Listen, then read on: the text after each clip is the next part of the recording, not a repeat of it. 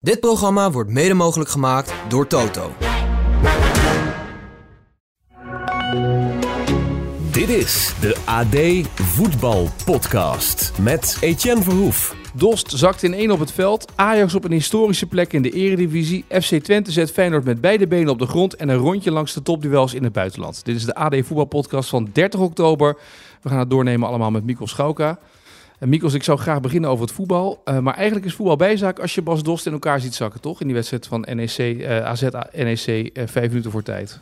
Zeker, ja, zeker. Dan, ja, dat is natuurlijk surrealistisch. Je, je, zit naar een wedstrijd te kijken en plots zie je iemand op de grond liggen en dan vrees je het ergste. En het is natuurlijk niet voor het eerst dat we met dit soort beelden geconfronteerd worden nee. de laatste tijd. Maar ja, voor zover ik heb begrepen gaat het goed. Of tenminste, wij hebben begrepen. Ik heb geen direct lijntje met de medische staf van NEC. Maar gaat het in ieder geval uh, niet zo slecht nee. uh, als dat het eruit zag. Dus ja, dat staat natuurlijk buiten kijf. Dat, dat dit altijd belangrijker is. gezondheid is altijd belangrijker dan, dan een resultaat. Het is toch best opmerkelijk dat in, in twee, drie weken tijd ineens het twee keer gebeurt. Hè? De ene keer met Robbie en Fase met die, met die botsing. Ja. Nu dit. Je ziet dezelfde reacties. Hè? Dus je ziet dat die spelers eigenlijk denk of tien seconden nadat ze bij hem komen al vragen om een, uh, om een soort van scherm op te hangen. Of in ieder geval uh, om hem af te schermen. Ja. Ja, en dat soort dingen. En je zag ook wel die scheidsrechter even, want die liepen langs. Hè? Ja. Ik heb die beelden nog een paar keer teruggekeken. Ja, het is moeilijk. Die reageerde toch wel vrij snel, ook met Schöne. Ja, je vraagt je natuurlijk ook af hoe het kan hè, dat dit soort uh, dingen gebeuren. Ja, goed, dat is natuurlijk ook alweer. Dat bedoel, het is nu, kijk, bij, bij Fase. Ik zat gelijk te denken, oh ja, het is nu het tweede incident. Maar Fase is natuurlijk een botsing met, met Bobby. Ja. Maar uh, dat Dos dit heeft. Het zijn topsporters uh, die natuurlijk altijd medisch gekeurd worden. Maar ja, er kan maar één ding tussendoor slippen natuurlijk. Hè? Zeker, zeker. En ik, laatst zag ik een, uh, een wielrenner van 20 jaar overleden. Ja. Die, die best wel uh, redelijk niveau reed. En denk ja, die jongens worden natuurlijk wel vaak gekeurd. En ook onder zware inspanning uh, bekeken of dat allemaal goed gaat. Dus ja, je kunt niet alles voorkomen in het leven. Dus dan kom je ook met dit soort nare dingen krijg je te maken. Maar ja, als er zo'n speler op het veld ligt, dan, dan uh, schrik je je rot natuurlijk. Ja, zeker in deze tijd waarin het steeds meer gemeten wordt natuurlijk door voetbalclubs ja. en steeds meer dingen worden bijgehouden. Dan is dat toch... Ja, uh... ja klopt. En, en ik zei ook, ja, het is altijd belangrijker dan een resultaat. Want het is natuurlijk, ja, sommigen hebben een club die, die is na aan het hart staat, na aan het hart staat en die, die staat onderaan. Een andere club die wil voor de titel spelen en die verliest. Zo zijn er wel meer nare resultaten. Maar uiteindelijk, ja, um, moet toch altijd wel weer blij zijn. Dat klinkt een beetje, een beetje zwaar zo voor zo'n podcast op, op maandagochtend. Maar dat je s ochtends weer opstaat. En dat het goed gaat met jou en met je familie en met de mensen om je heen. Dat is natuurlijk uiteindelijk altijd, uh, altijd veel belangrijker. Maar goed, morgen zijn we dit allemaal weer vergeten. En dan gaat het weer om dat balletje binnenkant paal. Of die scheidsrechter die niet heeft ingegrepen of noem het maar op. Ja. En, en, dat hoort er ook bij natuurlijk. Dat is waar. Nou goed, dat was toch wel op die zonnige tweede incident. Want ook bij PSV Ajax had natuurlijk uh, na een minuut ja. of dertig dat de wedstrijd werd gestaakt. Dat was een toeschouwer. Ja. Uh, waarbij de artsen van PSV en Ajax geboedelijk uh, de tribune opsnelden om daar iemand ja. uh, te redden en het leven ook daar te redden. Nou ja, het klinkt misschien een beetje gek, maar je kunt, als je het dan toch krijgt, en je hebt het niet voor het uitkiezen, dan natuurlijk is het een voetbalstadion op zich vrij veilig, omdat, het, omdat er vrij snel medische hulp is. Dat geldt ook niet natuurlijk in alle gevallen, maar ja, als jij met de hond langs een, langs een donker bospaadje ja. loopt en, en je valt neer, dan is het nog maar de vraag hoe snel ze je vinden en of je nog geholpen kan worden. En in dit geval uh, ja, zijn ze natuurlijk zo snel bij je dat het vaak zonder gevolgen blijft. Ja. Dat weet ik overigens niet, dus daar moet ik voorzichtig mee zijn natuurlijk. Maar uh, ja, de wedstrijd werd hervat, dus ik, ik, ik, ik, neem aan en ik hoop dat het uh, goed ging met die, Ja, de man werd van de tribune af begeleid en er was ook omgeroepen dat het allemaal onder controle was inderdaad in het stadion ja. toen. Dus dat was... maar goed. Maar jij vraagt het ook allemaal mij dat ik Casper van Eyck vrijdags lintje in de orde van, uh, orde, orde van Oranje Nassau heb zien krijgen. Dat je denkt, ja, met al die medici om hem heen zal die ook wel wat... Ah ja, jij bent, ook, jij, bent, jij bent naast onze Quincy Promes uh, verslaggever, ben je natuurlijk ja. ook onze medische expert in de, van alle... Ik kan het aan iedereen vragen, maar jou het beste, toch? Ja, een beetje wel, ja. ja jij bent bij Casper van Eyck geweest, je hebt al die hoogleraar... Jij zat tussen de, de geleerden en de hoogleraren afgelopen nou, vrijdag. Maar onder de hoogleraren waren ook gewoon... Uh, of na, naast de hoogleraar waren ook gewoon Ronald Koeman, Korpot en, uh, en, en, en Dick Advocaat. En, maar die zijn ook afgestudeerd in de voetballerij, dus dat is toch. Jan Vloed, ja. noem alles maar op. Ja. ja, dat, maar dat is een klein zijsprongetje om het ook een beetje luchtiger te maken. Want de mensen gaan nu naar hun werk als ze dit luisteren. Maar ik, ik, moet er altijd wel om lachen. En dan herinner ik me een, op, een opmerking van Casper van Eyck. Uh, de mensen kennen hem, clubarts ja. natuurlijk, maar ook degene die met de alvleesklierkanker uh, baanbrekend onderzoek is die daarmee bezig. 30 miljoen opgehaald. Nu is die gestopt en heeft hij zo'n eh, lintje gekregen van de koning. Maar die zei vroeger wel eens, ja, dan zat hij dus om, uh, om één uur s middags met een gezin rond de tafel. En dan moest hij gaan vertellen dat de vader van, die, van dat gezin, die er dan ook bij zat, dat hij de kerst niet ging halen. En hoe terug dat allemaal was. En dan rende die, uh, reed hij naar de Kuip om daar bij Feyenoord zijn werkzaamheden te verrichten. Ja, en dan was ik, zal geen namen noemen, maar dan waren de spelers woedend omdat de kousen een beetje knelden. Of juist niet genoeg knelden of noem het maar op ja, dat contrast is natuurlijk enorm. En dat is een beetje waar we aan het begin mee, uh, mee begonnen, hè, aan het begin van deze podcast. Ja, er zijn natuurlijk altijd ergere dingen, maar die realiseer je vaak pas weer als er iets ernstigs gebeurt. En dan, daarna is het ook snel, appt het ook wel weer snel weg. En dan verval je in details waar je je woedend om kan maken of, of, uh, of iets dergelijks. Maar daar draait het uiteindelijk uh, niet om. Ja, waar ik wel erg om moest lachen, en dan sluit het dit blokje af met Casper van Eyck, maar dat Casper van Eyck daar een lintje krijgt en, en daar uh, geëerd wordt. Er zitten allemaal academici in de zaal en er ja. zitten op dat podium René van der Grijp en Johan Derksen. Ja, uh, ja dat, dat is natuurlijk een compleet andere setting. Ik denk dat die mensen er ook drie keer moeten gedacht hebben, wat gebeurt hier volgens neus of niet? Die zaten klaar nou, voor een lezing van Casper of niet? Ook, ja, maar ze kennen hem natuurlijk allemaal wel. En ja. de minister zei ook, ja, als we, als we eens overleg hadden, hij had altijd wel een ingang als er iets uh, bewerkstellig moest worden. Hij, ja, in alle lagen van de bevolking. Ja. Dus Casper kende de meest uh, geniale, knappe koppen uit de medische wereld. Maar hij kende ook uh, ja, de mensen die al 40 jaar in het voetbal rondlopen en niet zoveel gestudeerd hebben. En misschien op dat vlak, of ander vlak niet zo intelligent zijn, maar op voetbalgebied weer wel. En dat kon hij allemaal ja, eh, toch bij elkaar brengen. Ik vind het altijd wel knap dat als mensen zich in alle lagen van de bevolking uh, keurig kunnen, voor, uh, kunnen, kunnen voordoen. Hè? Dus, dus ja. bij Casper van Eyck had ik nooit het idee, dit is een super, super intelligente man, die kijkt op de rest neer. En ik had ook geen idee dat het uh, Piet van de camping was, die, die ook maar wat deed in, in zijn leven. Dus, dus ja, dat, dat vind ik altijd wel knap, als, als je dat lukt. En ja, hij kent echt alles en iedereen en hij heeft veel respect verdiend. En dit lintje ik heb er nog aan zitten denken, zal zelf nooit een lintje krijgen, of je daar nou blij mee bent. Maar hij, hij, hij droeg hem met trots. Hè? Het, is toch, het is toch een waardering. Ik zou, ja, het lijkt een beetje alsof je de avondvierdaagse dingen hebt. Het is natuurlijk veel, veel en veel belangrijker. Maar sommige mensen doet dat niks. Ik had het idee dat het hem wel wat deed. Je moet hem ook weer inleveren als je doodgaat. Is dat zo? Ja, ja, mijn vader had er eentje. Die moest hem inleveren weer. Moet je hem inleveren, moet je hem terugsturen naar de koning. Dan wordt hij weer hergebruikt. Dat is heel duurzaam. Heel, uh, nee, maar uh, je moet hem inleveren als je overlijdt. Ah, je mag hem niet houden. Zeggen, hij, is kwijt, hij is kwijt. Nee hoor, die is kwijt, zeggen we dan. Nee, dat, is echt, dat wordt wel gevraagd. Wordt echt opgevraagd. Dus de grap van Bas van Noordwijk, die zei... Casper, mag ik hem heel even om? Dat gaat echt niet. Nee, dat gaat echt niet. Nee, het is wel echt... Uh, nee. Oké, okay. nee, okay. nou weer wat geleerd. Nou ja, goed. Vanaf ja. deze kant natuurlijk, want we begonnen met Bas Dost. Bas, heel veel sterkte en hopelijk ja. kom je er goed bovenop. Um, uh, want uh, ja, dit soort dingen, dat wil niemand meemaken natuurlijk. En zeker niet als je nog zo in de bloei van je leven bent. Klopt. laten we dat voorop stellen. Dan even naar die wedstrijd. want we gaan wel even naar PSV Ajax. We praten straks over Twente Feyenoord natuurlijk. Maar we beginnen even in Eindhoven. Iedereen in Eindhoven zat klaar voor een 6-0, 7-0. Ze hadden telramen meegenomen naar het stadion. Er was weken gewerkt aan, aan spandoeken die ze eventueel konden gebruiken. Degradatiespook was al bedacht, dus bijna carnaval. En toen na 10 minuten had het eigenlijk 2-0 voor Ajax moeten staan. Dat was een compleet surrealistische wedstrijd om te kijken. Ja, ja, klopt. Ik kom natuurlijk uit Enschede, dus ja. ik, in het begin mis ik. Dus ik kijk alles terug en, en, ik luister een groot gedeelte in de, in de auto. En daarna kijk ik alles terug, zodat ik helemaal bij ben als jij met die podcast wil beginnen. Maar ik, ik vond het echt een geweldige wedstrijd om te zien. Ja, maar dat was heeft fantastisch. Dus weer, weer, alles te maken met dat er zoveel fout gaat. Maar dan zie je toch dat bij Ajax betere spelers rondlopen dan... Ja, de, inmiddels zijn ze gelijk geschakeld met Pek Zwolle, Volendam uh, en noem alles maar op. Maar er lopen natuurlijk gewoon goede spelers rond die ook met een klein beetje vertrouwen dat wel weer terugkrijgen. Ja, en Bobby die zal nog wel een keer een paar keer zwetend wakker worden. Want die heeft natuurlijk echt vier, vijf treffers op zijn schoen. Ja. En als hij voor de rust wel dat ba simpele balletje binnenschiet en misschien zelfs nog een keer toeslaat, hè, want die kansen waren er. Ja, dan verliest PSV die, uh, die wedstrijd. Nou, dat, en nu is, draaien het zo, is het zo erg dan? Verliest PSV hem dan? Twee goals marge, denk ik. Ja, het is natuurlijk niet te bewijzen. En, en ze maakten er drie in een kwartier PSV. Maar ik denk twee goals marge, dat dat wel beslissend had, uh, had kunnen zijn. En nu werd het, werd het vrij rap weer 2-2. Daar heeft Ajax ook niet zoveel aan. En, en, en ook vrij rap 3-2. Maar een marge van 2. Ik, volgens mij zei Maduro het ook niet. Dat, of wat Maduro zegt altijd uh, 100% uh, moet worden overgenomen. Maar ik denk wel dat hij gelijk had. Dat dat wel het verschil maakt. Uh, en dat, dat Bobby. Ja, die gaat natuurlijk straks ook een keer wel een wedstrijd drie, vier keer scoren. Dat zou je toch denken. Komt in die topwedstrijden ja. komt hij er. Alleen ja, hij moet natuurlijk wel iets meer eruit halen voor een topspits. Maar was het nou dat, dat Bos uh, in de eerste helft geklopt werd door de jonge onervaren Maduro met de tactiek om de ballen zeg maar zoveel mogelijk uh, achter, uh, nou ja, eigenlijk Ramaljo te leggen. En dat in de tweede helft de jonge Maduro geklopt werd door de tactiek van de ervaren Bos. Door twee tienen in Ja. te zetten waar hij geen antwoord op had. Maar dat is ook wel een klein beetje. We denken natuurlijk heel vaak dat het soort PlayStation geworden is. Hè? Met trainers die aan de zijkant met zo'n eh, joystick zitten. En dat is natuurlijk gewoon eh, niet zo. Maar ja, bij Ajax is het natuurlijk heel onvoorspelbaar wat je krijgt. Hè? Eh, Nee, van maar de Peter Bos ze- voor de wedstrijd, zei Peter Bos bij de ESPN voor de camera.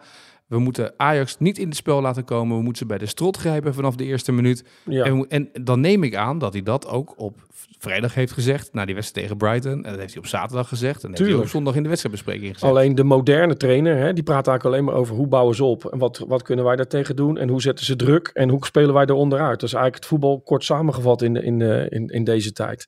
En bij Ajax weet je dat natuurlijk niet zo goed. Van de week zakten ze heel erg in. Ja, ze zoeken misschien wat sneller de lange bal. Maar zoals ze voor de rust speelden, ja, dat was, daar zat aanvallend spel in. Tegen Brighton dacht ik, ja, het is alleen maar tegenhouden. Dat vond ik erg tegenvallend. Omdat ja, die wedstrijd, daar viel eigenlijk ook niet zoveel te verliezen. Behalve als het 6-7-0 wordt. En daar hebben ze dus wel voor gevreesd. Anders hadden ze het zo niet gedaan. Ze hebben dus echt gevreesd. Ze hebben die ploeg geanalyseerd. Van ja, we krijgen een grote tik als we ver naar voren gaan spelen. En nu hebben ze in ieder geval de durf getoond. En dan heb je ook gezien dat, dat de zwakte bij PSV ligt natuurlijk achterin. En de sterkste, sterkte ligt natuurlijk voorin. En nog een, een of twee hele goede middenvelders. Maar vooral die jongens aan de zijkanten voorin. Ja, die kunnen vanuit niets eh, wedstrijden beslissen. Maar het is moeilijk om, als je daar nu tegen speelt, om precies te weten wat ze gaan doen. En dat is straks als eh, Van het Schip begint ook nog een keer. Maar als Van het Schip dan twee, drie wedstrijden bezig is. Ja, dan, dan, weet, je het, eh, dan weet je het wel. En dan, dan kun je er ook wat makkelijker op instellen, denk ik. Voor PSV was het toch een beetje gissen. Maar was het dan ook mentaal bij PSV dat ze dachten... ach ja, weet je, dat Ajax, eh, dat, dat gaan we wel even oprollen? Is dat dan wat je dan denkt? Nee, toch? Nou, dat geloof ik niet. Het is natuurlijk wel het omveld wat inderdaad had over we gaan weer voor 10-0. En dat spandoek is natuurlijk gemaakt hè, met het idee ze winnen wel vaker van, van Ajax. Dus het is ook niet een heel groot risico. Maar iedereen is er natuurlijk wel mee bezig. En ik denk ook als het 1-0 of 2-0 wordt, zijn wel veel supporters blij met de drie punten. Maar was het toch een beetje tegenvallend. Dus ik denk wel dat veel mensen rond, die spelers hebben gehad over we gaan eh, een grote uitslag neerzetten. Maar die spelers weten natuurlijk ook wel, ja, het blijft gewoon een wedstrijd PSV-Ajax. Waarin het, waarin het toch, eh, ja, dat je niet zomaar gewonnen hebt. Alleen je weet ook, ja, als het bij Ajax een klein beetje tegen zit, dan, dan staat die boel ook op omvallen. Dat is logisch als het zo slecht gaat. Maar zoals ze de eerste helft speelden, ja, dan, dan komen ze natuurlijk wel weer naar boven. En dat kan ook niet anders. Ze staan nu 18e, dus je kunt ook niet lager. Ja, ik zit inmiddels wel op het punt. Maar ik weet niet of veel eh, luisteraars dat hebben. En vooral de, de, de Feyenoord en PSV-fans niet, geloof ik. Maar dat het wel... Eh, ja, het mag ook wel weer afgelopen zijn. Het Nederlands voetbal heeft natuurlijk ook een goed Ajax nodig. Ja. En nu hebben ze zo vaak verloren dat het, eh, dat het een gimmick begint te worden. Ze staan dan 18e. Maar het is historisch dit toch? Dat Ajax ja. 18e staat. Zeg. En ook in, ook in de wel, KKD staat ze 20e. Van mij hoeft Ajax geen kampioen te worden. Dus hoef ook geen eh, derde te worden of tweede of vijfde. Of, maar het mag wel wat beter dan dit. Dat is voor het Nederlands voetbal toch beter. En wij krijgen ook allerlei telefoontjes. Zei ik verleden week al uit het buitenland van wat is daar in godsnaam aan de hand. Maar ja, nu is het wel, eh, dit is, zeg maar, ze hebben achttiende gestaan. Ze hebben heel vaak verloren. Als je op een verjaardag lollig wil doen, dan heb je genoeg munitie gehad om daar lollig over te doen. En, en nu moet Ajax natuurlijk ook wel weer een klein beetje Ajax worden. Ja, maar typisch is wel dat zowel jong Ajax als het grote Ajax allebei onderaan staan in de competitie waar ze in zitten. Ja, dat, ja, dat, dat is is- op zich zegt dat ook wel wat over de tendens, toch? Dat zegt wel iets, ja, ja. En ik snap ook het leedvermaak hier en daar wel. Er zijn natuurlijk vaak eh, mensen van Ajax die, ja, eh, Ajax is de maat der dingen. En, en, als het, en dat gaat ook vaak goed. En als het dan niet goed gaat, dan is, de, is, die leed, is dat leedvermaak er. Maar ja, het, het- dat, het, dat die club in een eh, dalende lijn zat. En nu misschien nog wel zit en, en nu omhoog moet kruipen. Dat, dat bewijst natuurlijk ook die resultaten wel een beetje. Ja. Ja. Het is bij Ajax natuurlijk een klein beetje geflatteerd. Normaal gesproken winnen ze van RKC. Dan krijgen ze Volendam. Maar ik, ik moet toch ook eerlijk zeggen, ja, Volendam is normaal natuurlijk een drie punten. Vorig jaar ook maar één punt, hè. Toen ging Schreuder eruit. Maar nu ga je toch denken, ja, Volendam komt daar natuurlijk ook niet heen met het idee van... eh, dat is misschien het, het voordeel van, van Ajax, dat die clubs ook denken, er valt wat te halen. Maar het is ook niet zo dat je er nou helemaal van overtuigd bent dat ze die wedstrijd winnen, toch? Nee, nee, Ajax, zeker niet. Nee, nee, zeker niet. Nou ja, Volendam Ja. wint vandaag met 3-1 van Excelsior. En één ding, we mogen het niet meer hebben over eh, aanvoerder Bergwijn, hè? Nee. Vanaf dag één dat ik die aanvoerdersband heb, eh, zijn jullie al ermee bezig met, eh, tenminste de media. Dan eh, is het wel een goede aanvoerder. Is het wat dit, eh, alleen maar bommetjes gooien, onrust creëren. Maar wat is nou een goede aanvoerder? Zijn jullie erbij als ik in de kleedkamer ben? Nee, toch? Op wat baseren jullie het? Eh, hoe ik in het veld rondloop? Nou, niet jullie, maar goed. Ja, dat is wat ik zeg, de, de buitenwereld. En daar ben ik ook een beetje klaar mee, weet je. Dus eh, jullie zijn er niet bij, of tenminste, laat me zeggen, de mensen zijn er niet bij wat er in de kleedkamer gebeurt. dus Ik ben gewoon de captain van Ajax. Ja, ik denk dat we gewoon met z'n allen uh, captains zijn. Uh, het, het, is maar een aanvoerdersband. Uh, jullie maken het groter dan dat het is. Ah, je hoort het ook. Aanvoerder zijn is eigenlijk het is helemaal niet belangrijk wie de aanvoerder is. Het is maar een band. Hè? De, deels, de, bij de NOS was dit.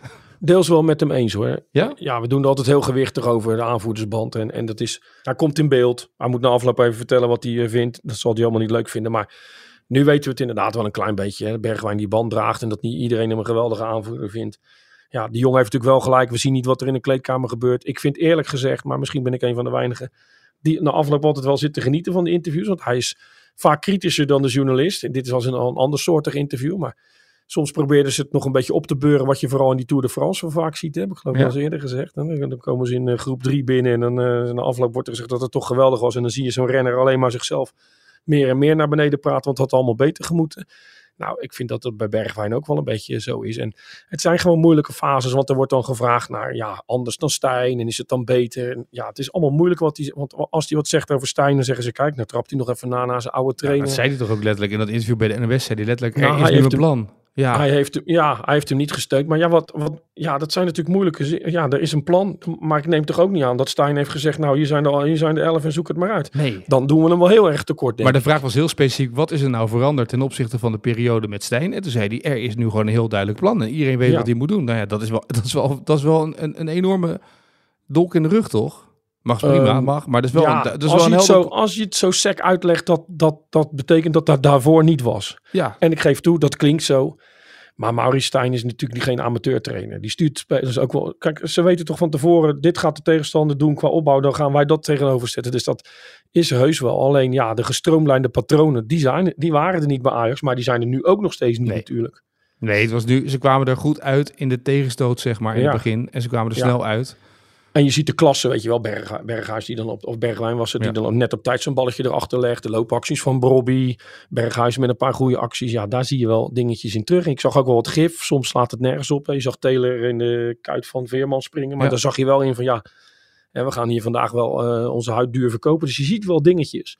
Het enige is, ja, Ajax heeft een van de weinige wedstrijden nu, en uh, onder Maduro ook die vorige, gespeeld met het idee van ja, ze gaan toch verliezen. Hè? Dat heeft het, daar heeft het publiek op de bank.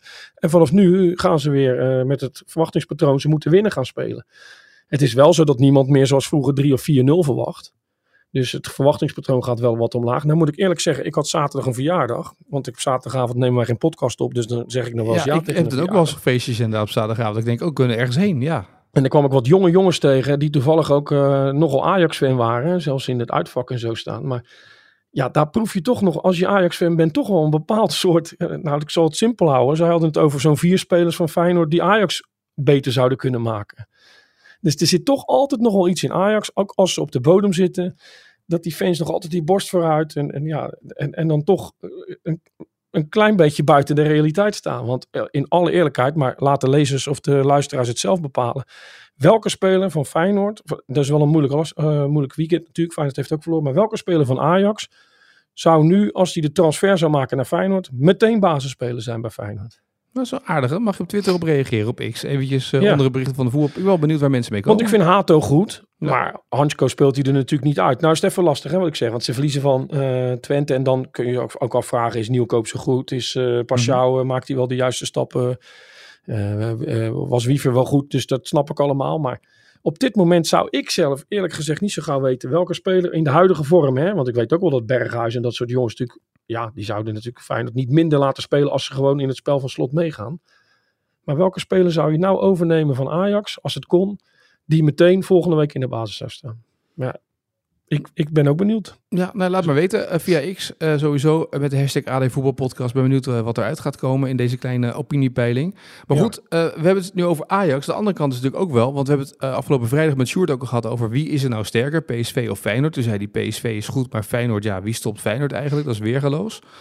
Ehm, kan je zeggen dat eigenlijk de kracht van PSV, die aanval, die is zo sterk, als je zo meteen Noah Langer bij hebt, dat het ook niet uitmaakt hoe PSV wint. Dus eh, het kan met combinatievoetbal, het kan, het kan snel de tegenstander opjagen, het kan zijn via een individueel moment zoals met Lozano. Het maakt eigenlijk niet uit, ze hebben alles in huis. Dat is zo, ja. En, en eh, je ziet lang is er niet. Het is eigenlijk hun beste speler. En, en Lozano maakte drie. Ja. Dus, dus de vervanger, ja, ik neem niet aan dat Lang er vandaag ook drie had gemaakt. Dus de vervanger haalt hetzelfde niveau. Ja, PSV heeft individuele klasse voorin. Die is denk ik groter dan de klasse voorin bij Feyenoord. ja, even, de spits is natuurlijk wel van, van grote klasse bij Feyenoord. Maar aan de zijkant is het op dit moment wat minder. Dus ik denk dat PSV wat makkelijker zeg maar, een wedstrijd beslist door een individuele actie uit het niets. En Feyenoord is, is vooral gebaat bij, ja, hoe, hoe noem je het, bijna uit, vooraf uitgetekende doelpunten. Zo zijn er aan looplijnen, zo gaan we lopen, zo Ja. komt die voorzet. En dan duw je hem binnen. Dat is een beetje de kracht van Feyenoord. En als dat niet loopt, dat, dat bedoelde slot denk ik ook een klein beetje. Als het niet loopt zoals eh, vandaag bij eh, FC Twente uit. Ja, dan is het voor ze moeilijk om een, om een wedstrijd te winnen. Terwijl PSV denk ik als ze slecht spelen. Ook nog wel spelers hebben die een wedstrijd kunnen beslissen op nationaal niveau. Nou, dat zie je met Lozano. Als een duveltje Ja. uit een doosje eh, kwam die eerste kans en dat was gelijk een goal natuurlijk. Ja, wat je wel krijgt is natuurlijk, ja, lang is straks terug. Ik weet het niet, hè? Twee, drie weken, Mhm. noem het maar, vier weken. Dan hebben ze altijd even de speling om hem nog even op de bank te zetten. Maar Lozano is straks natuurlijk niet meer de Lozano die eh, net, toen hij net weer terugkwam bij PSV. Die zei, dan ga ik wel even op de bank zitten. Dus dat wordt ook wel een strijd. Hoewel zich dat vaak zelf oplost, hè, met blessuretjes of een druk Ja. schema.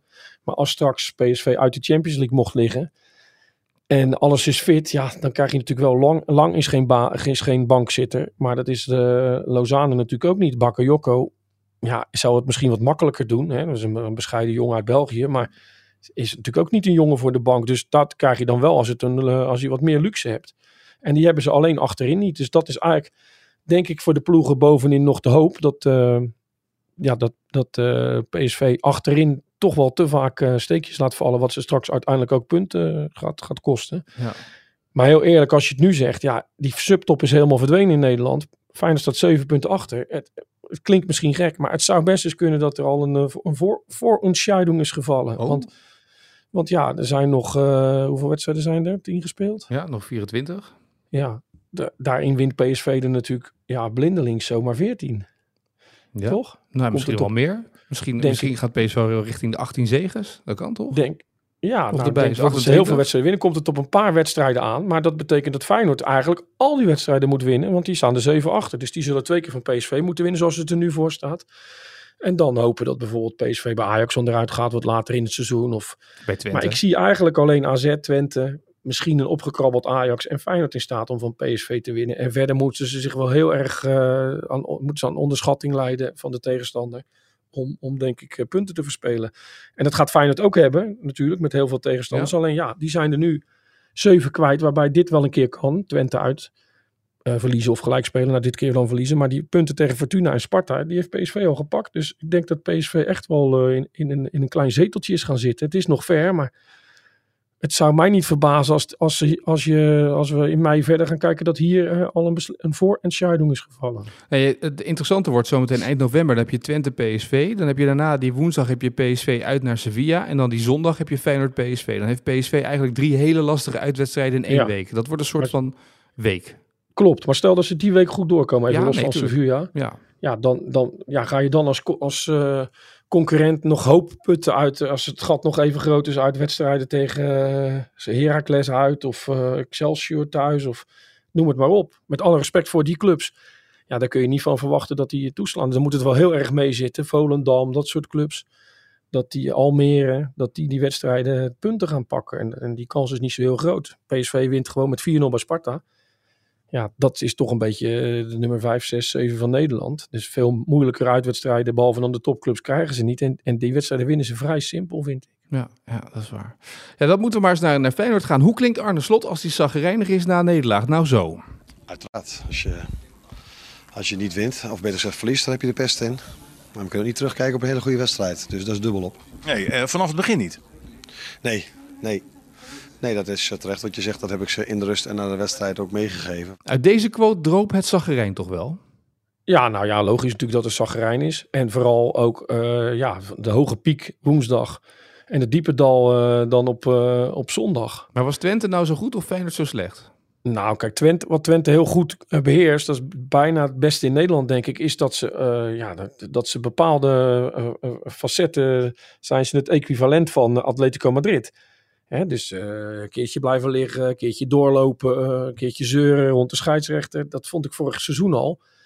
En die juiste dueltjes, ze komen met heel veel dingen weg. Nou, dat, dat hebben ze nu ook gehad. Dus ze zijn, ze hebben het tactisch natuurlijk wel ontleed. Dat zei die Oosting ook. We hebben het helemaal afgepeld. Dus ze wisten wel hoe ze druk moesten zetten. En dat ze fel konden beginnen op welke manier. Maar zij hebben ook dat ze zeg maar tot in de vezels weten. Uh, ja, waar moet je irriteren? Waar moet je nog even het tempo uit de wedstrijd halen? Ja, dat doen ze uitstekend. En als je dan op 1-0 voorkomt, zo snel, ja, dan, zit je, dan zit je dus in de zetel en dan speel je zo'n eh, wedstrijd. Maar Twente heeft het naar behoren gedaan. Maar het is natuurlijk niet zo dat zij ehm, ja, gestroomlijnd voetbal spelen of zo. Dat, dat Nee, zo is het ook team, niet. toch? Maar- Er staat een team.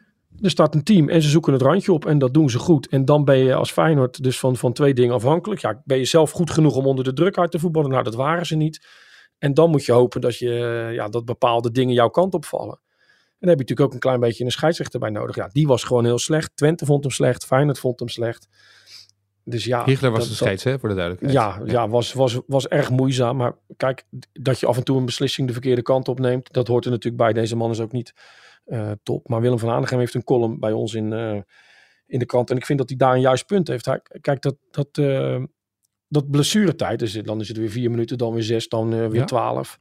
Maar dat is toch een beetje natte vingerwerk. En als je de tweede helft van Feyenoord in eh, Enschede ziet, daar wordt zes minuten bijgetrokken. Maar er zit een VAR-moment bij van de tweede goal. Dat duurt voor mijn gevoel zeker twee minuten. Ik denk nog wel langer. Nou, dan heb je een aantal blessurebehandelingen. Dat was toch zeker boven de tien. Elke keer weer een speler erin. Al die wisselmomenten. Het, het, het, het- de gele kaart van Prupper die, die tij- tijdrek maar dan verhaal gaat halen. Ja, in feite is het veel meer dan, dan, dan zes. Het is niet zo dat ik nou denk als Feyenoord vier minuten extra had gehad, hadden ze die gelijkmaker nog gemaakt.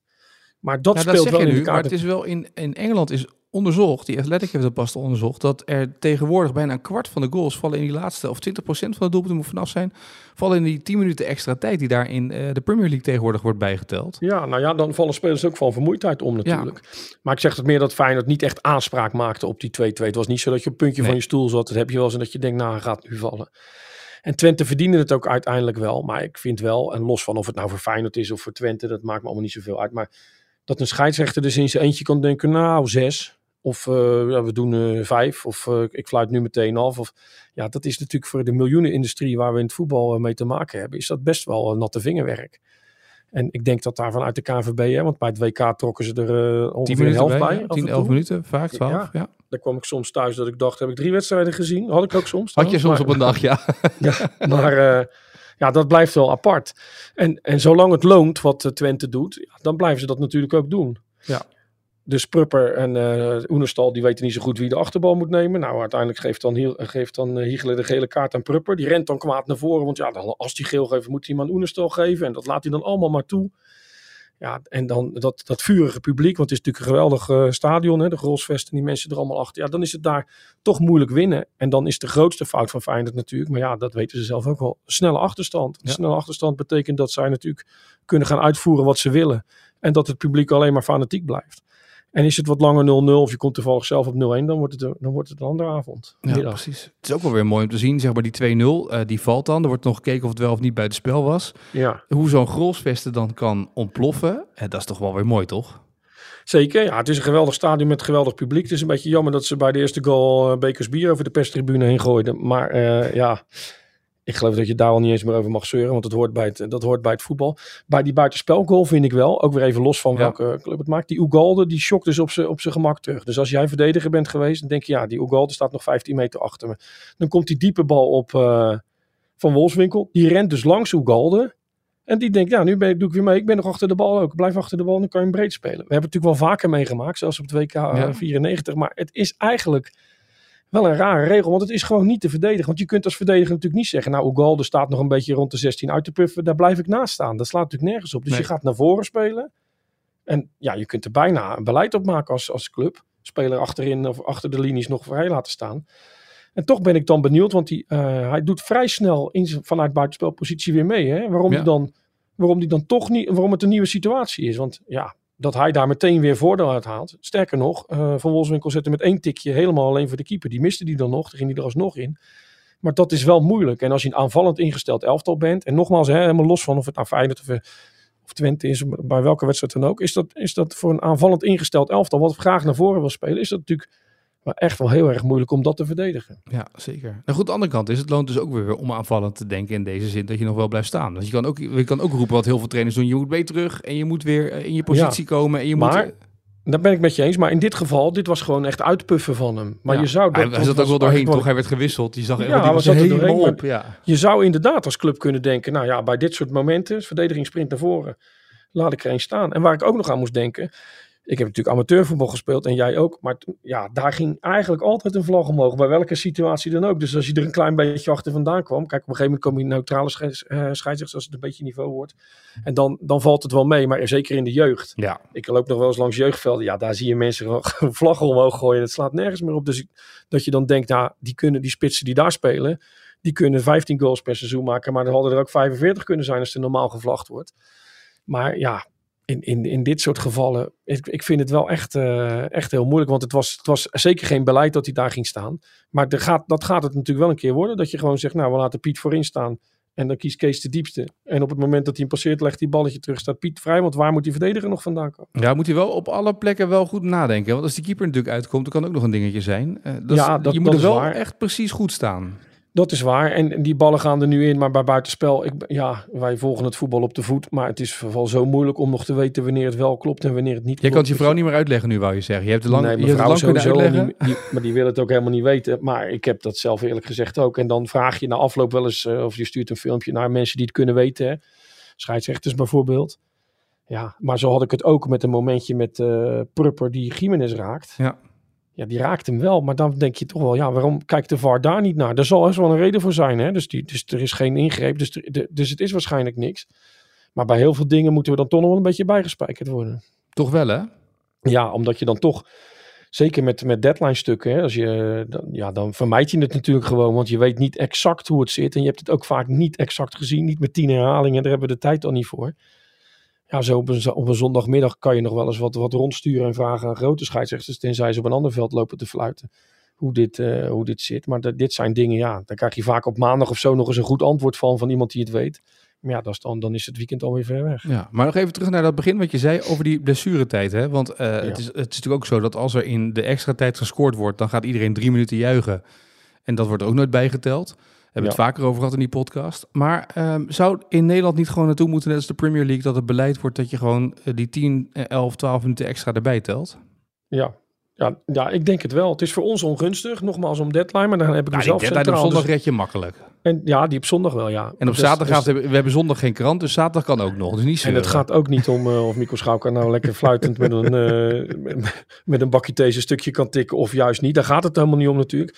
Maar ja, er mag wel iets meer beleid gemaakt worden van, eh, van blessuretijd. En, en ja, bij het WK leek dat de, de, Ja. de nieuwe st- stroming. Maar ik zie het ook niet meer in het Europees voetbal terug. Alleen Engeland doet het. Ja, maar je kunt er eigenlijk blind van uitgaan, van welke club je ook bent. Als er na rust vijf minuten wordt bijgetrokken, dan is dat sowieso eigenlijk te weinig. Het kan Ja. bijna niet dat, het maar vijf minuten, dat er maar vijf minuten is gestolen van die, van die tijd. Het enige is, als het nou 2-2 is, is het belangrijk. Als het 2-1 is, is het belangrijk. Je hebt ook wedstrijden. Neem nou bij eh, PSV, ja, dan staat het 5-2. Dan maakt niemand het meer uit hoe lang er nog gespeeld wordt. Sterker nog, de verliezende club denkt dan ook stoppen maar. Ja. Maar bij al die andere wedstrijden, ja, ik vind wel dat dat, dat is- zo belangrijk geworden. Dat je dat niet meer af kan doen met, eh naar mijn gevoel zeg 6. En Nee. ik vind dan ook, maar dat is dan het laatste wat ik erover zeg. Anders lijkt het alsof ik me erover druk heb gemaakt. Maar Hiegler rent een hele wedstrijd over het veld met zijn stopwatch, eh, alsof hij het indrukt. Hè? Ja, Bij elk moment dat er wat is, staat hij voor de neus met een stopwatch. Maar ik denk, ja, als je dat echt hebt gedaan, dan kom je niet tot zes minuten. nee, ja, dat is een beetje het punt. En het grappige is, als je we hadden net over het amateurvoetbal, als je vroeger het amateurvoetbal deed, dan had je altijd, als je de stopwatch erbij had, want had je geen bord natuurlijk staan, dus dan had je altijd 6, 7, 8, 9 minuten extra tijd. Ja, Dat je dacht, wat duurt dat lang? En, terwijl, en dan kom je Ja. betaald voetbal in, dan denk je, twee, drie minuten, zie je, zo hoort het. Maar eigenlijk, eigenlijk, eigenlijk moet het langer. moet ja. het zoals die amateurscheidsrechters dat doen. Zo zou het eigenlijk moeten zijn. Hè? Maar bij het amateurvoetbal begrijp ik nog wel, dan fluit je ergens in Den Haag, eh, weet ik veel, een laakkwartier tegen nog wat. Als, je dan, als ze dan 2-1 voor staan en jij denkt, ik tel er even 12 minuten bij en het wordt nog 2-2. Ja, precies. Ja, dan, moet je gaan, dan moet je gaan rennen naar de kleedkamer. dus dan kan ik me nog voorstellen dat je als scheidsrechter denkt, ik ga het mezelf hier ook niet al te moeilijk maken in eh, Rotterdam-Zuid of in eh IJsselmonde, dat is Rotterdam-Zuid, of in Den Haag. Maar ja, betaald voetbalscheidsrechters, ja. ik weet wel dat ze ook onder vuur liggen bij elke beslissing die ze nemen, maar daar zou toch wel iets, iets meer van eh, moeten komen, denk ik. Ja, precies. Hey, eh, dan moeten we het ook nog maar eventjes over andere zaken gaan hebben. Want eh, ik vind eigenlijk dat we bij deze een oproep moeten doen voor de trainers in het betaalde voetbal die in dat overbekende rechterrijtje nu actief zijn. Dat rechterrijtje dat eigenlijk in het linkerrijtje al begint. Vanaf plek 4, 5. Ja, laat, laat ik zo zeggen, Marinus Dijkhuizen zei na afloop van Volendam, Excelsior, eigenlijk heel goed. Dit zijn de alle, allermoeilijkste dingen van het vak. Eh acht vorige week in de rust. ben je nog een soort subtopper, zeg maar. En nu ben je weer uh, terug naar uh, degradatiekandidaat. Ja, dit is eigenlijk precies uh, waar, waar, we, waar we het over hebben. Toch? Want ja, de ene week ben je een kampioen in Europees voetbal. en de andere week ben je ongeveer degradatiekandidaat. Wij moeten, denk ik, onze luisteraars ook bijbrengen. En als je supporter bent van een club in dat hele grote rechte rijtje. Het is een soort dagkoers geworden nu. Ja. Toch? Maar ik, maar ik denk dat Marines Dijkhuizen bij Excelsior gewoon een beetje los moet laten hoe het op dit moment op die ranglijst staat. Die heeft 13 punten uit 10 wedstrijden. Dat is niet zo heel slecht. Had ze ook na 8 wedstrijden, dus daar begrijp ik het gevoel wel uit. Nou ja, goed, bij tegen PEC en ook tegen Volendam domineer je de eerste helft, tweede helft. Je en, en dan ben je ineens, zegt iedereen, oh zie je, je staat op de plek waar je hoort. Je staat nog steeds zevende. Ja, maar dan ga je naar de ranglijst kijken en dan sta je inderdaad zevende. Maar met twee nederlagen sta je straks inderdaad uh, zo veertiende, vijftiende, zestiende.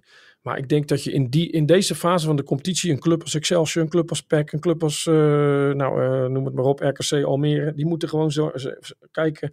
Tien wedstrijden, dan zouden we zoveel punten willen hebben. Ja, maar Heerenveen is het crisis geweest. NEC is de bus al opgewacht. Dat was dat, dat ja, Van Wonderen dit weekend die, won. Ja, maar dat zijn clubs, die moeten, die moeten meer punten hebben dan Excelsior. Ja, maar, dat, maar dus daarom moeten we volgens mij voor die hele middenmoot, moeten we eigenlijk een beetje clementie hebben voor iedereen, toch? Ja, dat, dat ligt er een beetje aan. Omdat ik vind dat Herenveen heeft middelen en een selectie waarin, ze, waarin je meer zou kunnen verwachten dan van Excelsior. En NEC ook. Die gooien Jasper Sillis op de bank. Nou, dat zegt, dat, die hebben nogal iets natuurlijk. Ja.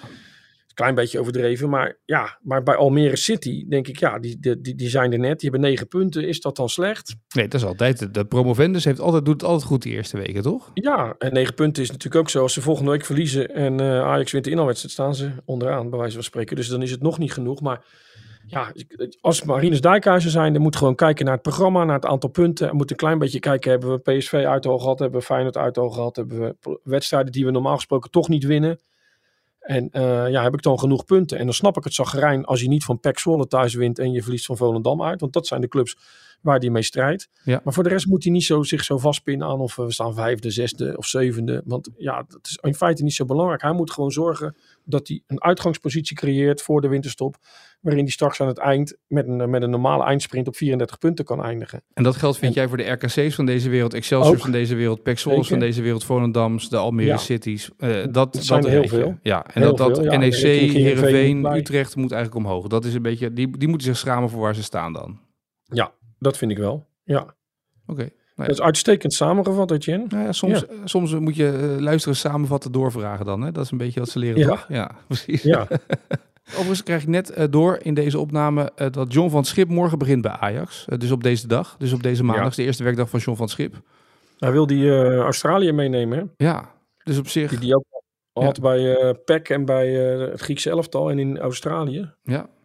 Dus er komt er toch een, een soort andere, andere staf. Want Bakati zijn ze tevreden over. En over Maduro denk ik ook wel. Dus ja. Één extra in de staf. Maar dat is dan toch, trainers hebben toch vaak een eigen vertrouwenspersoon nodig. Hè, die ze ernaast zetten. Want? Dave Vos zat er ook nog. Maar Ja. die zou dan eventueel denk ik weer, wel weer terug kunnen, toch? Die gaat dan weer terug naar Jong Ajax, toch, denk ik? Ja, hoewel hij als enige weer meteen werd genoemd door een van die spelers. Volgens mij was het Brobby. Die zei, eh, ik heb er met Dave Vos over gehad en heel veel op getraind. Ja. En die staat onderaan met, eh, met jong Ajax. Dus daar moet je misschien ook een beetje doorheen prikken. Maar ja, ik- ik- als je zelf ook hebt gevoetbald en, en een van die trainers is echt een lul voor de selectie. Hè? Dus Ja. die moeten ze echt niet hebben. Dan noem je hem nooit op tv in een, in een positief iets. Ook niet als jij denkt, nou, ik vind hem niet onaardig, maar de rest vindt het niks. Dus dat zegt wel iets dat die jongen er goed op staat. Ja, zeker. Nou goed, eh, van het schip morgen, dus dat zal de komende week eh, richting Volendam, uh, zullen we er nog veel over gaan hebben, denk ik. En kijken wat de eerste eh, eh, reacties gaan zijn van het schip nu die aan de slag gaat. Dan even naar het rondje buitenland, ehm, waar we het nog over moeten hebben. Want ja, het was ook een beetje, eh, het was PSV Ajax natuurlijk, en het was, was Twente Feyenoord, maar in het buitenland. Eh, welke wedstrijd keek je naar uit? Nou ja, ik heb hem niet gezien, maar ik keek er wel naar uit. Manchester eh, United, Manchester City. Ja. En de Classico heb ik ook niet gezien, want Oh. toen eh, liep ik ook op een amateurveld. Maar daar kijk je ook wel naar uit natuurlijk. Dus dat, dat heb ik allemaal in samenvatting gezien. En ehm, ja, daar vond ik het de uitslag wel verrassend. Omdat ik eh, dat gedacht dat Barcelona wel iets, iets eh, beter zou zijn op dit moment dan eh, Real Madrid. Maar dat Ja, moesten niet- zeggen Bellingham tegen Barcelona. Ja, maar Bellingham is echt geweldig natuurlijk. En eh, wat ik daar zo mooi aan vind, is dat hij wel eens een doelpunt maakte bij, eh, bij Dortmund. Maar dat hij nu gewoon eh, ja, op weg is om eh, bij wijze van spreken Europees topscorer te worden. Maar al- ik zag laatst een foto van hem dat hij overal die, die beeldjes van Man of the Match heeft er binnengesleept. Welke competitie dan ook. Engels elftal, Champions League in de Premier League. Maar zo, of in, de, in La Liga. Maar zoveel, eh, goals maken. Ja, dat zegt toch ook wel iets over eh, dat trainers hem op een andere manier benutten. En dat zo'n speler dus blijkbaar zo goed is dat hij dus ook als een soort spits kan spelen. Ja. En in het begin dacht je nog wel eens, ja, het is een beetje nieuw. Misschien dat die eh, tegenstanders ook een beetje aan hem moeten wennen.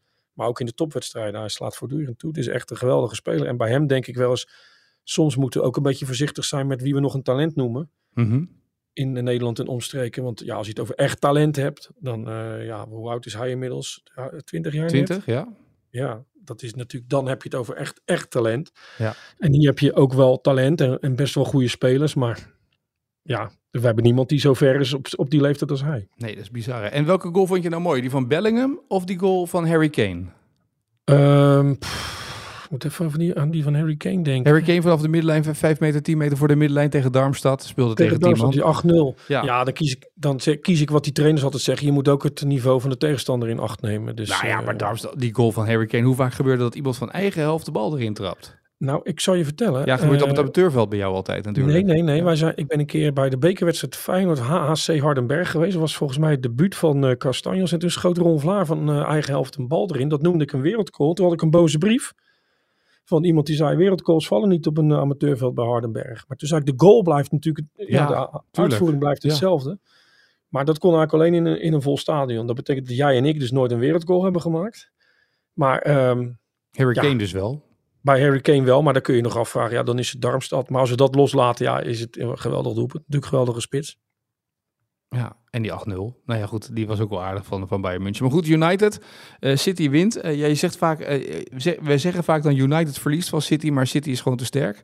Maar als je ook zag hoeveel kansen City kreeg en hoe weinig eigenlijk United creëerde. Dat is wel een beetje het verhaal van dit seizoen. Hè? Dat er veel kritiek nu begint te komen dat, dat United niet beter wordt en doorgroeit. Ja, het is ook erg slecht. En in de Champions League was, ontsnappen ze dan echt op een miraculeuze wijze. En dat hebben ze in de competitie ook een paar keer gehad. Maar ja, het ziet er heel, heel slecht uit, eerlijk gezegd. Ze zijn vrij kansloos in, eh, in dingen. Ze staan nu achtste. Dat is ook wel weer zo dat, dat, eh, dat je kunt ook weer zo zesde staan. Maar Maar hoe kan het dat, dat iemand als Ten Hag het voor elkaar krijgt bij elke ploeg waar hij gewerkt heeft om een bepaald type voetbal te spelen en dat het toch bij United dan niet lukt?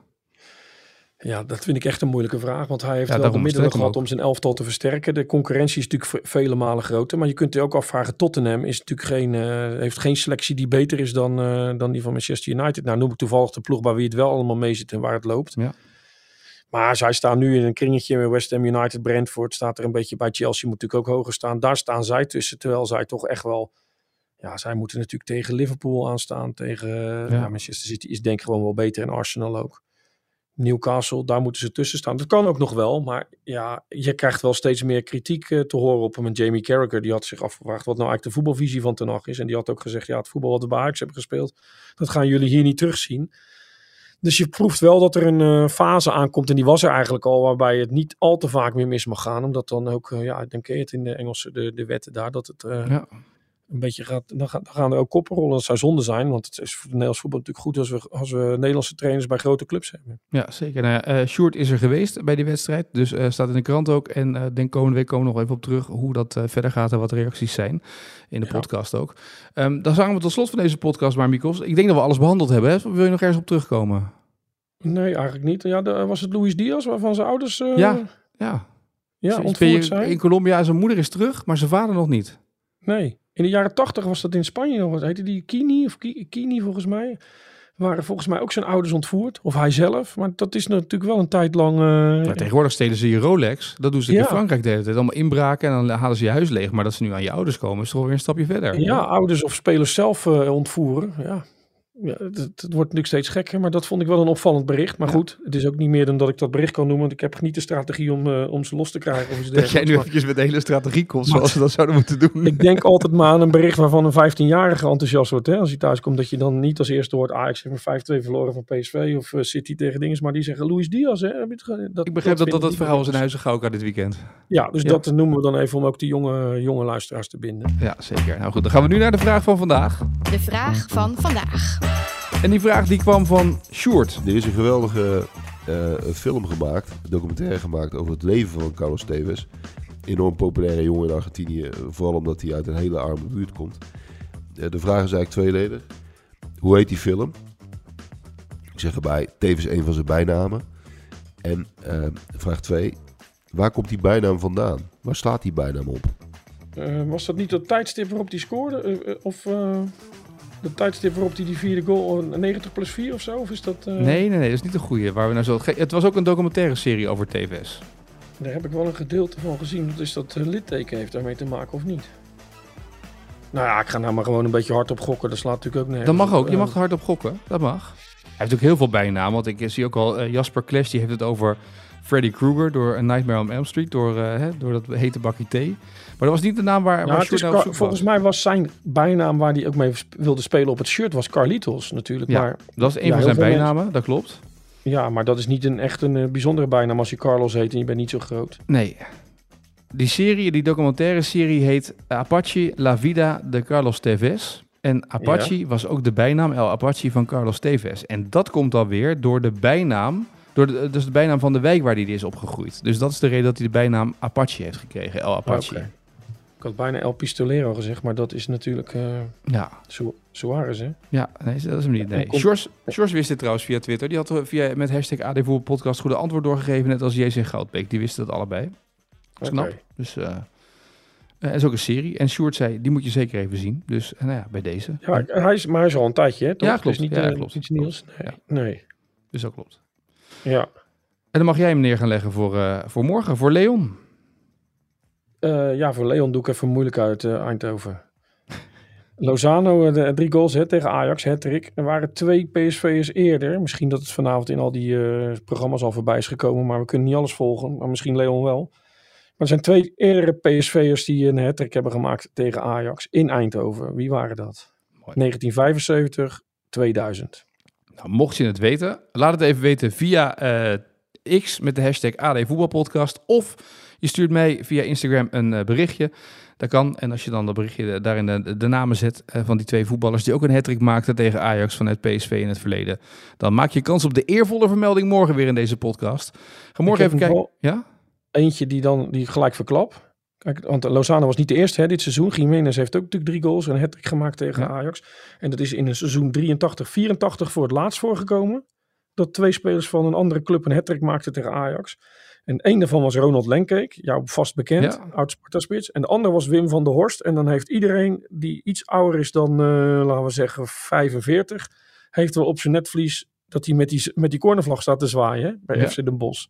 Jij niet? Ja, Jij ja, bent jonger, hè? dat fragment. Nee, dat ben ik wel jong, maar dat fragment, dat, dat heb ik wel eens teruggezien, ja. Ja, staat hij te zwaar. Jij bent nog geen... vijf- Nee, Zo. zeker. Oh, ja, Ja, oh, ben je 50 geworden? Ja, ga je gelijk rijden. Ja, Ja, maar dit hebben, maar mensen, dit hebben mensen van 50 plus wel vaker. Hè? Dat ze gaan praten tegen hun telefoon in plaats van tegen mensen. Dat schijnt... nou ja, eh, dan zegt er nog iemand wat terug hier. nee, nee. Maar Wim van der Horst zwaaiend met die vlag. Ja, ik zal het nooit vergeten. Nee, precies. Nou, morgen Leon met de antwoorden. Dus kijken of ze in Twente een beetje bijgekomen zijn van de zege op Feyenoord. Maar ook alle andere Ja. dingen. We gaan weer een bekerweek in. eh, dus dat gaat ook nog genoeg stof opleveren. En de eerste werkdag van John van Schip. Dus eh, morgen een gloednieuwe AD Voetbal podcast. Mikos, ik wens je een mooie dag. En tot de volgende. Dit programma werd mede mogelijk gemaakt door Toto.